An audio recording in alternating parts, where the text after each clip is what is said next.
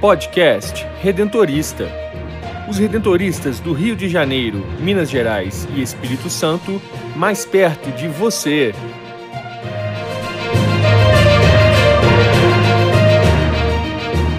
Olá, o podcast redentorista da província do Rio está no ar. Eu sou Brenda Mello e no episódio de hoje o padre Luiz Carlos de Carvalho Silva fala sobre a devoção dos redentoristas ao ícone de Nossa Senhora do Perpétuo Socorro. Reavivando nossa memória, o historiador Rafael Bertante resgata a história da padroeira dos redentoristas, Imaculada Conceição de Nossa Senhora.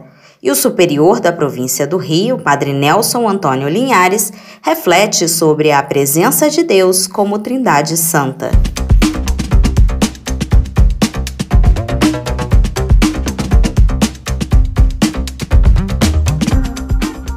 A voz das comunidades redentoristas.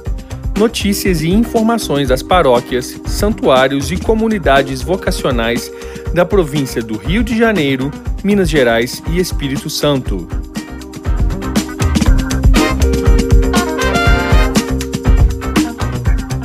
Façam-na conhecida em todo o mundo. Esta é a frase proferida pelo Beato Pio IX que marcou a história dos missionários redentoristas com o ícone de Nossa Senhora do Perpétuo Socorro.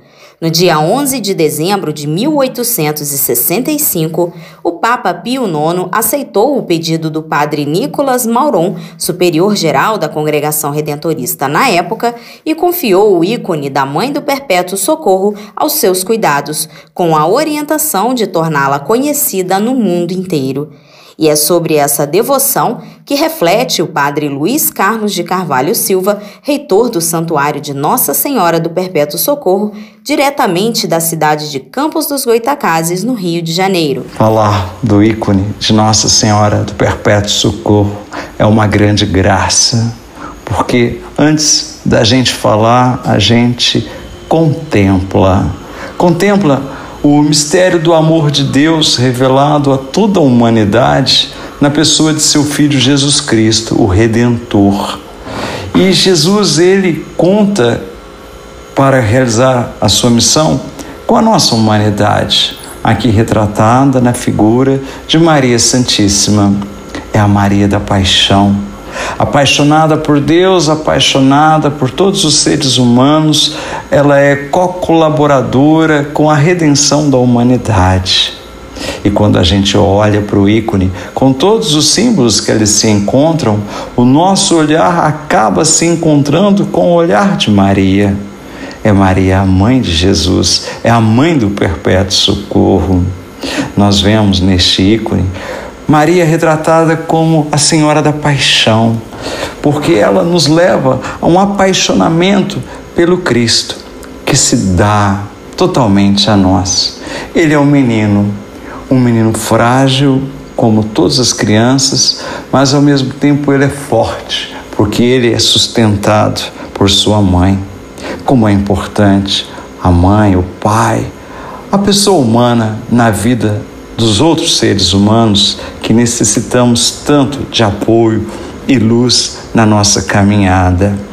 Pois bem, eu falava dos símbolos do ícone, nós temos então Maria, o menino, temos os anjos, temos as letras gregas, temos os símbolos da paixão nas mãos dos anjos, temos os pezinhos de Jesus mexendo, a sandália caindo. Isso tudo, gente, deve nos levar a uma contemplação, a uma oração e a captar tudo o que o Senhor Deus tem a nos dizer. Ícone é diferente de imagens justamente por isso, porque o ícone ele não esgota a sua mensagem, ele quer ser um contínuo convite para as nossas orações. A história do ícone é bastante complexa, porque nós temos Aliás, nós não temos dados concretos acerca da, do surgimento do ícone. Sabemos apenas que ele apareceu na ilha de Creta por volta do século 13 a 15. Supomos que tenha sido pintado por um grupo de monges. E este ícone passou a ser venerado pelos cretenses, que obtiveram muitas graças por intercessão de Nossa Senhora do Perpétuo Socorro. Isso despertou num comerciante ganancioso o desejo de adquirir o ícone e depois vendê-lo. Ele acabou roubando o ícone, tomou uma embarcação e se dirigiu para Roma. Na viagem, foi é, tomado, aliás, toda a tripulação foi tomada por uma forte tempestade, mas Nossa Senhora interveio. Chegando em Roma, este comerciante se arrependeu, pediu que o ícone fosse colocado numa igreja. Ali ele foi então levado para a igreja São Mateus. Esta igreja foi destruída no período em que Napoleão invadiu Roma. Muito tempo mais tarde, é, os redentoristas construíram seu noviciado no mesmo terreno da igreja de São Mateus e tiveram notícias de que ali havia um ícone muito milagroso. Eles então procuraram saber onde estava o ícone e pediram ao Papa Pio IX para obterem este ícone para veneração dos fiéis. E o Papa com muita alegria, então, em 1866, 1866, entregou o ícone à congregação redentorista, aos missionários de Santo Afonso, para que os missionários fizessem com que o perpétuo socorro de Maria fosse conhecido e venerado no mundo todo. Desde então, o ícone de Nossa Senhora do Perpétuo Socorro é levado nas missões redentoristas, inicialmente Europa, depois Ásia, África, América, Oceania, ou seja, a devoção a Nossa Senhora do Perpétuo Socorro se encontra em todo o nosso planeta, em todos os continentes. E nós temos o cultivo da novena Mãe do Perpétuo Socorro, porque a partir da novena, todos nós fiéis encontramos carinho, conforto e força em meio às labutas do nosso dia a dia. Então, fica para nós um pouquinho da história, do simbolismo e da novena A Mãe do Perpétuo Socorro, que ela interceda por todos nós para que a gente consiga fazer sempre a vontade de Deus como ela fez. Muito obrigado pela oportunidade de estar com vocês. Atenda ao chamado em seu coração. Venha fazer parte desta missão. O amor está em você, não resista. Seja um missionário redentorista. A escolha é sua, pode crer. A diferença você vai fazer. Muitas vidas. Vocação não é só chamado, é também resposta. Qual é a sua? Jovem, seja um missionário redentorista. Informações pelo WhatsApp vocacional 31 99979 3523.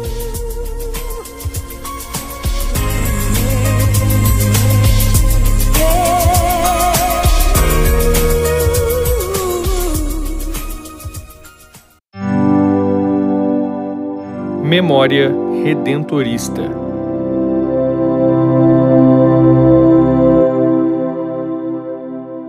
A Imaculada Conceição é a padroeira legitimamente constituída da Congregação do Santíssimo Redentor. Eu me chamo Rafael Bertante, sou historiador da província do Rio e no Memória Redentorista de hoje vamos falar sobre a padroeira da Congregação Redentorista, a Imaculada Conceição de Nossa Senhora. Desde sua fundação, a Congregação Redentorista se comprometeu em divulgar o culto mariano, Sob o título de Imaculada Conceição, Maria foi proclamada padroeira dos redentoristas, ainda nos primórdios do Instituto. Já no capítulo geral de 1749, realizado em Tiorani, os participantes declararam nos Estatutos Gerais número 5 da Congregação Redentorista o seguinte texto: Padroeira principal da congregação, seja Maria Santíssima, sob o título de Imaculada Conceição, em segundo, São José, depois São Miguel Arcanjo, os apóstolos São Pedro e São Paulo, São João Evangelista, São Felipe Neri, Santa Maria Madalena e Santa Teresa. Deste modo, esta devoção sempre fez parte do cotidiano dos redentoristas. Mas por que essa veneração? A escolha por essa devoção se explica pelo fato de Maria ter sido testemunha da copiosa redenção E a copiosa redenção é o próprio amor do Pai que é entregue a todos através de Jesus Cristo e é nutrido pelo Espírito Santo. E Maria foi a primeira a receber a abundância dessa graça. A festa da Imaculada Conceição é comemorada no dia 8 de dezembro. Ela foi inscrita no calendário litúrgico em 1477 pelo Papa Sisto IV. Em 1708, o Papa Clemente XI estendeu a festa para toda a Igreja. Nesse contexto, Santo Afonso, ainda com 16 anos, jurou amor à Imaculada Conceição. Nessa época, Afonso recebia o doutorado em Direito Civil e Canônico. Desde então, a Imaculada Conceição faria parte de toda a sua vida. Quando fundou a Congregação Redentorista, Santo Afonso trabalhou a devoção junto com seus confrades, e ela passou a fazer parte da espiritualidade redentorista. Em 1750, Santo Afonso escreveu inclusive um de seus mais destacados livros, As Glórias de Maria, onde ele defendeu o dogma mariano. Mas o dogma da Imaculada Conceição só veio a ser proclamado em 1854, através do Papa Pio IX. Na bula, escrita pelo Papa, instituía que Maria foi concebida sem mancha de pecado original, desde sua concepção e também de todo o pecado pessoal no percorrer de sua vida. O dogma foi proclamado pelo Papa Pio IX, mas a pureza de Maria já se fazia presente na fé cristã há muitos séculos. Entendia-se que Maria foi concebida sem pecado original e foi o modelo de mãe ao conceber Jesus. O dogma é aquilo que se aceita pela fé. É diferente da razão, pois é aquilo que se apreende e se compreende pela fé. Santo Afonso também compartilhava desse dogma. Sua fé lhe mostrava que a Imaculada Conceição era testemunho do poder de Deus para redimir e salvar a humanidade. Por isso, o culto da Imaculada Conceição faz parte da espiritualidade redentorista. A Imaculada Conceição de Maria recorda o chamado em Cristo. Assim eu me despeço de vocês, até a próxima. Espiritualidade, fé e devoção à luz do carisma redentorista.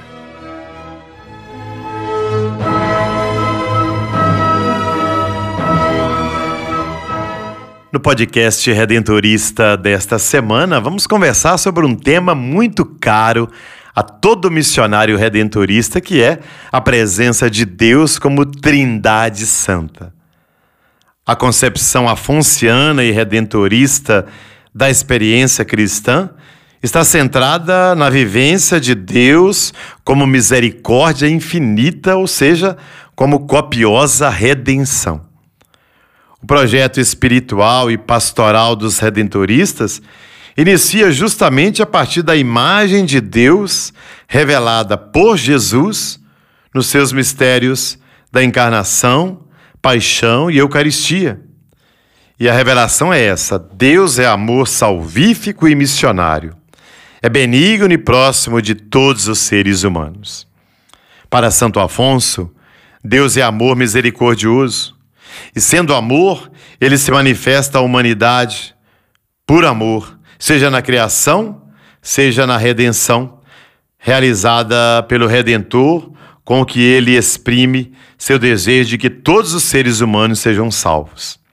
Mas como é que foram as origens disso? Bom, na experiência pessoal do amor de Deus e da Virgem Maria, Santo Afonso encontrou a verdadeira imagem do Deus de Jesus Cristo. Mas se você pensa que essa descoberta foi fácil, está enganado. Santo Afonso chegou ao Deus de misericórdia, do perdão e da proximidade, lutando contra o rigorismo jansenista e também o teísmo iluminista do seu tempo. Enquanto que o jansenismo defendia uma visão de Deus como juiz, o iluminismo propunha um Deus afastado da história humana diante do Deus severo e duro do jansenismo, Afonso redescobre para si e para a igreja o Deus benigno, misericordioso, O Jesus dos evangelhos que acolhe, que ama, que perdoa os pecadores? Em vez do Deus indiferente ao destino dos seres humanos, do teísmo iluminista, Afonso encontra e partilha um Deus que acompanha seu povo, que caminha com ele, inserindo-se na história da humanidade e tornando-se história da salvação, por meio de sua aproximação em comum, justamente na encarnação, na paixão e na presença eucarística de seu filho. Sem conseguir escapar, naturalmente, né, de todos os condicionamentos teológicos que prevaleceram no seu tempo, porque né, Afonso, como pessoa, era ligado ao seu tempo e à sua cultura. Afonso, no entanto, reduz o mais possível a noção cristológica anselmiana de redenção, interpretando o que hoje chamamos de mistério pascal como a maior demonstração do amor misericordioso do Pai para com a humanidade. E na descrição, né, o Deus que Afonso revela é o Deus misericordioso, é o Deus benigno e próximo de cada um dos seus filhos. Para Santo Afonso, que é patrono dos confessores e moralistas, a benignidade de Deus se mostra fundamentalmente no desejo de que todos sejam salvos.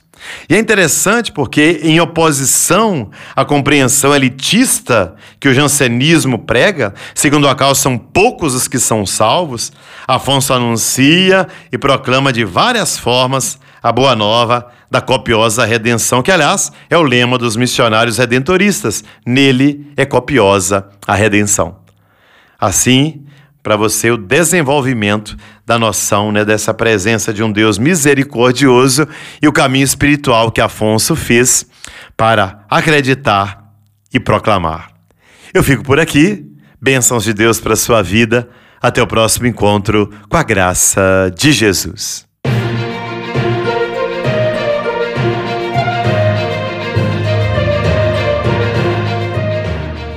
Quer saber mais? Sobre os missionários redentoristas do Rio de Janeiro, Minas Gerais e Espírito Santo, acesse o site www.provinciadorio.org.br e siga-nos nas redes sociais: Facebook, Instagram e Twitter, arroba Província do Rio, e no YouTube, Província do Rio Oficial. Conecte-se com a nossa província. Queremos você sempre presente na grande família redentorista.